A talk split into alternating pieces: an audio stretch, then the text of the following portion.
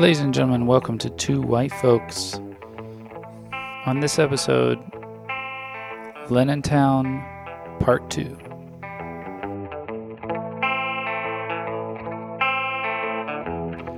This conversation starts with uh, me asking Joey to go into a little more detail about his research with the Urban Renewal Project.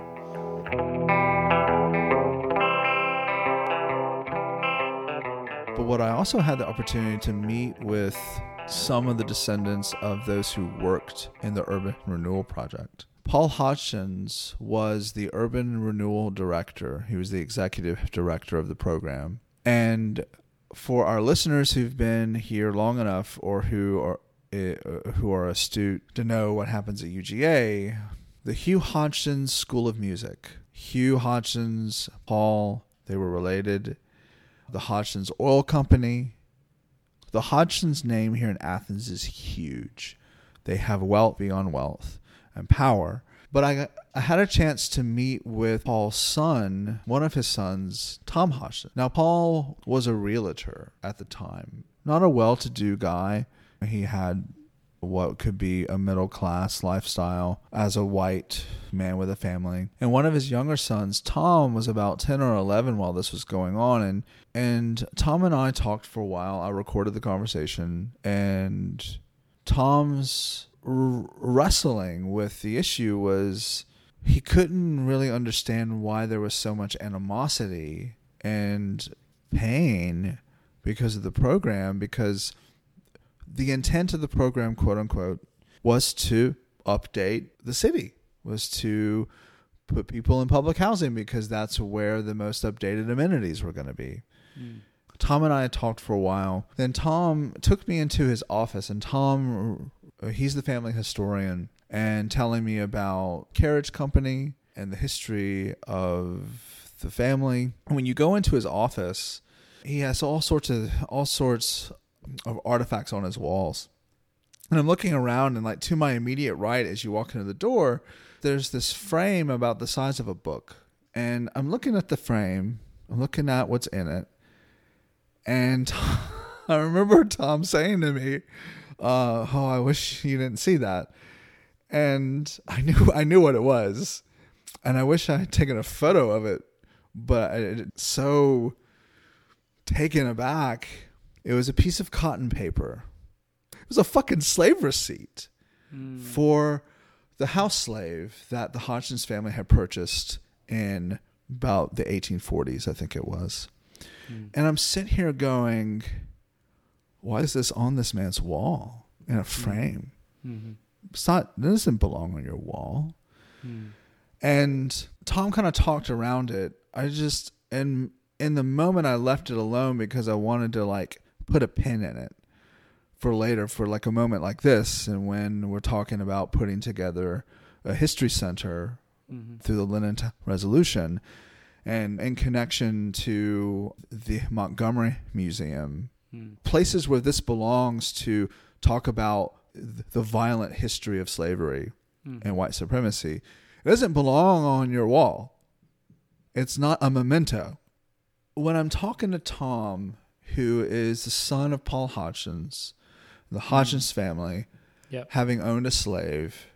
Yeah. And so I I I tell the story to f- frame the destruction of Linnentown and other black communities here through urban renewal. Mm. It is the legacy and the logic of slavery because the path through which you get from slavery to urban renewal, you have to go through the Klan. You have to go through lynchings. You have to go through segregation, redlining, all of these developments along the way. And I'm getting kind of deja vu from our last conversation that the destruction of Town what's now there are like mementos. You have the dorms that are celebrated by UGA, by the city. But to me, it is no different than a slave receipt framed on a wall. It's a fucking memento of racialized violence through policies and political power that were that was able to take over 50 properties owned by 33 families in Linnentown. Yes, right down the street there was a white community that was part of the project area. And that's very much accounted for in the resolution. But that's actually how we're able to really see how much Linnentown was taken advantage of. The Linnentown folks get the bare fucking minimum, if that. Whereas the folks in the white community down the street, where Special Collections is currently located, were either able to sell outright very easily, yeah. or yep. the judgments that they got from the city were on average 80% higher than what when the folks in Linnentown. Mm. So again, I go back to that frame slave receipt and I look at and when I drive by those dorms all the time, I'm thinking they're they they are celebrated as mementos. Creswell, Brumby, and Russell Halls by virtue of a program with the intent to displace communities that are classed as slum communities. Hmm. And the solution is to put them in public housing or just to just to say you're kind of on your own because once the city so the way that it worked is that the city received the federal dollars. UGA and the city had a co-contract with the federal government. The city received all the dollars and they acquired all the properties because they function as what's called a local public authority. Only they can implement eminent domain. But then they sold it to UGA for like pennies on the dollar for that total project area of right at 220K, which is nothing. You have a, a situation where once the city acquired the properties, that property owner becomes a tenant in an instant. By law, they have to begin paying the city rent hmm. on the property that they once owned until they're able to move to a new location. So imagine you're a black property owner having begun the process of really building up your wealth. Yep. Just like Mr. Wilson, just like Mr. P, you're investing in property that you think and your kids think are going to be there for generations where they go off to college and come back and they get to to raise their families there and grow it. That's gone in an instant and you're now a tenant. And so then in that process as as the city is buying up property by property, you know, it's not done in just a lump land grab. It's done over time. And one of the things that the records show in handwritten notes is that the city was hiring out the local fire department to come in and burn houses to expedite the demolition process. And I'm sitting here thinking, you know, do you burn a house to expedite? Like someone help me understand that. If there if there's a contractor listening to this, help me understand how burning a home mm. expedites a demolition process when your when your neighbors are watching yeah. their neighbor's I house being about, burned yeah. in the very era at the very time where in Macon, Georgia, churches are being bombed. And I'm just sitting here thinking, I'm reading this, I'm going, Jesus Christ, why? Yeah, that's a tactic of terror. That's a tactic of terror. Yeah, that the city to specifically burn their house. I just imagine this image. I mean, yeah. it's so shocking to to know your whole neighborhood, to to have lived in Linnentown, and your neighbor house is Joe, Joe, neighbor, your neighbor. You look out your window in the evening and Joe's house is on fire. One of those houses was the family of Hattie Thomas Whitehead, mm. who is the chair of the Linnentown Project and is one of the co-chairs for the Linnentown Justice and Memory Committee with the city. The documents show that one of those houses was was her house that that the community had come together to build off of Peabody Street. It was a brand new house. So you had controlled fires all the way to Bobby Crook tells the uh, tells stories of on Peabody Street right behind Brumby Hall when they were constructing So his house, there's a photo where you can see his house and then you can see the back of Brumby. On the street, they were digging up trenches to put piping. You literally had to jump over the trench just to get to your house. Hmm. And even then, they were placing all the piping just in the yard and they were doing all the bulldozing in the middle of the night while people were sleeping. And and this is after the houses have been either in the eminent domain process or they've been acquired where the city has used code enforcement.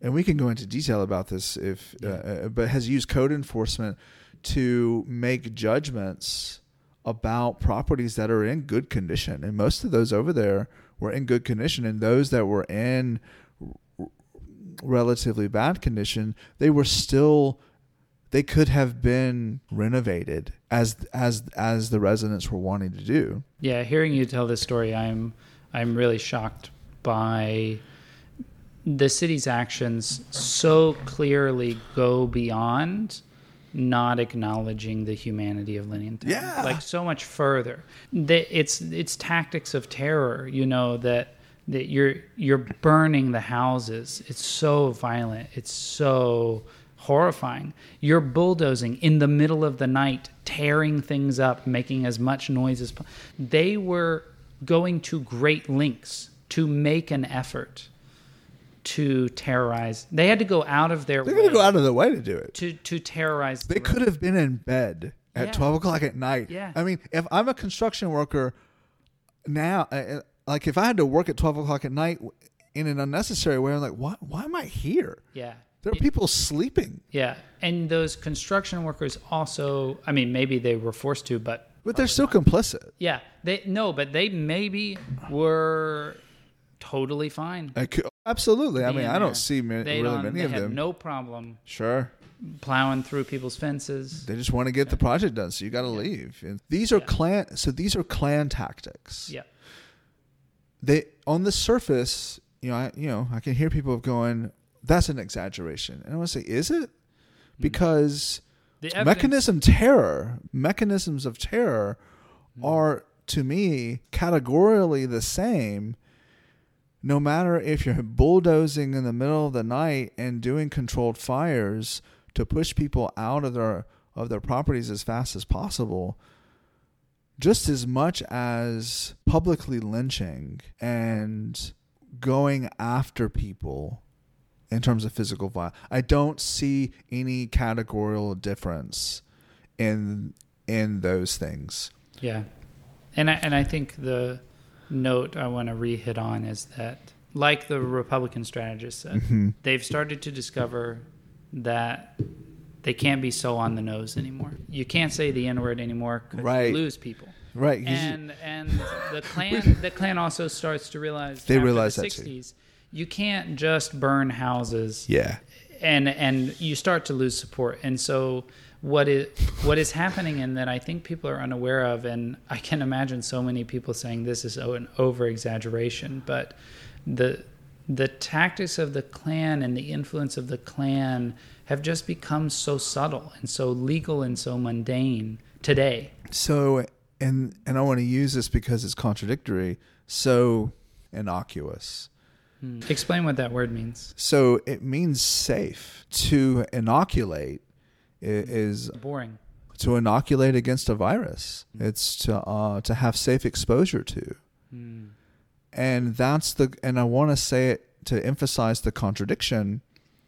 So the mechanisms that were used in urban renewal, they were operationally and financially pretty sound. If if if you did an audit of the records, uh, you would find that they did most of the thing by the book. There were some. There were other things that were that looked like clear uh, civil rights violations by going into bank accounts and employee records, folks in Town. But in general, you yeah. look at it. If you were to do an operational audit or a financial audit, it it looks pretty efficient. It looks pretty good. And this is what we've been terming our methods as a reparational audit hmm. By identifying just how efficient and innocuous it looks. is to pinpoint exactly where the violence operates. Yeah, and it reminds me of that question you asked that I think you've painted such a clear picture that answers Hodgson's question of my dad just didn't know why people weren't excited about urban renewal. Right. We are look, we're just improving the city. I don't get why people aren't excited by this. And even on the books, you would say, wow, people should be excited by this. But when you get to the details of the stories Yeah. and you really look into it, you start to see the violence and the terror that was legal. Yeah, and, you know, even now they'll say it's like, but they, but it beautified the area. You have these dorms that are now able to take in an incredible amount of students, bring in revenue to the city, especially on football games. And I want to say those are mementos hmm. of slavery, Jim Crow, and white supremacy in the same way that having a framed slave receipt on the wall is. Hmm. Because the way that the city and UGA were able to get that contract, 1959, the U.S. Congress updates the Housing Act of 1949 to allow for universities and colleges to take advantage of, of the urban renewal program without the requirement to supply housing. In this amendment, colleges and universities weren't required to to provide replacement housing. You were on your own once you got the eminent domain judgment. The thing is is that UGA and the city, they got this federal contract like a year and a half after the after the update. That's insane amount of time. That's so fast mm-hmm. To push through a federal contract. And the reason why that worked is because President Aderhold was in direct communication with Senator Richard B. Russell and Herman Talmadge, hmm. both ardent racists, direct ties to the Klan. And Russell, in communication, and we have copies of this, is pushing through this application. And in August of 61, the city and the university, they just jump on it. When in February of 1959, Linnentown had convinced the city of Athens to pass ordinances to pave the streets and update the sewage and all of the infrastructure. Hmm. If I'm a white city councilman at the time, I'm thinking we don't have to even update all of all of these dirt roads and everything if we can just have the federal government pay for it and we put dorms up and, and we get more revenue. So we're talking about this massive acquisition of political power. And you think, how these residents have any chance? And again, I, I say Creswell, Russell, and Brumby Halls are mementos to our racist history in Athens be- because of the way that it happened. Th- This leads to my question, which I don't want to answer today, but I want to pose because this is the challenge of America. Mm-hmm. What do we do when we dis- when we discover the truth? What do we do? I have a suggestion that we can get to. Yeah, and and this I want to get into next time. Yeah. you know, I, I want to get into you know because ultimately it. And this is we had someone message that they hate our podcast and they think Yeah. we're horrible and and we're racist against white people and all this stuff. I I really I I appreciate him messaging me. Sure. And I I because his frustration that he's not responsible for their actions is so right. In in a, in a sense that he did not. On the surface, yeah. The point of this episode, even for me, is is not to shame me that I've done something bad, but is to reveal the the reality, and then. F- for me to anyways i don't want to get into fixing it because i have but i just like this episode is shocking and brutal and is a good wake up call for action. Yeah. and that me as a white person, I don't have to feel guilty. Uh, like okay, it's kind of a waste of time. if you're feeling like oh we're terrible people, yep, Right. Yep. okay, yep, okay. Let's get to work. Let's get to work. Let's get up. Let's let's get out. As Monty said, you have to go out of the, out of your way to find someone that doesn't look like you. So between now and next episode, go out of your way Right. And and it- to find somebody that doesn't look like you. Have them over for coffee. Go play a game of chess. You know. Right, and, and we'll get into what the Lennon resolution now that it's been adopted. We're very grateful that it passed, and now now we actually have to do the work. And we're going to talk about in the next two episodes and really unpack the way forward in mm-hmm. reparational policymaking Yep. and deal and walk through how this is a first step and got a long way to go. It needs to force us to reckon with these very real infrastructures and policies that are nothing but mementos and memorializations Mm. of slavery and the Klan, um, especially in Athens. Yeah. And that's and that's where it's so it's so hard to pry that out from people in power, just because it's so ingrained. Yeah. I see it as clear as I've ever seen it Mm-hmm. from this story. Yeah. Let's. uh We'll see you guys next Thursday. Yeah. Go see some people that don't look like you, and have a good weekend. Yep. Yep. See you guys next week.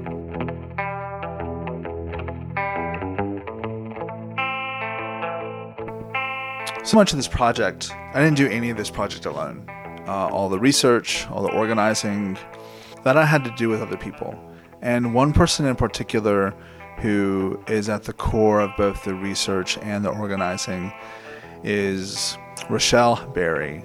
And Rachelle is a PhD student in the Department of Geography at UGA. Her work centers on white supremacist landscapes and black geographies. So she's looking at Athens and looking at how the physical geography, the social geography is directly responsible for so much of the racism and white supremacy and black life here in Athens. And she's also been a major organizer here, doing a lot with the Baldwin Hall controversy. And I learned and continue to learn so much from her. The very ground and surroundings that they lived on is central to understanding what happened at Linnentown. And so I, there's n- there's none of this project that I could have engaged in without her being just a co-conspirator. And she continues to do a lot of work in this community and know, like the focus of this of this podcast support our black organizers. Give them the money that they need to continue to do the work.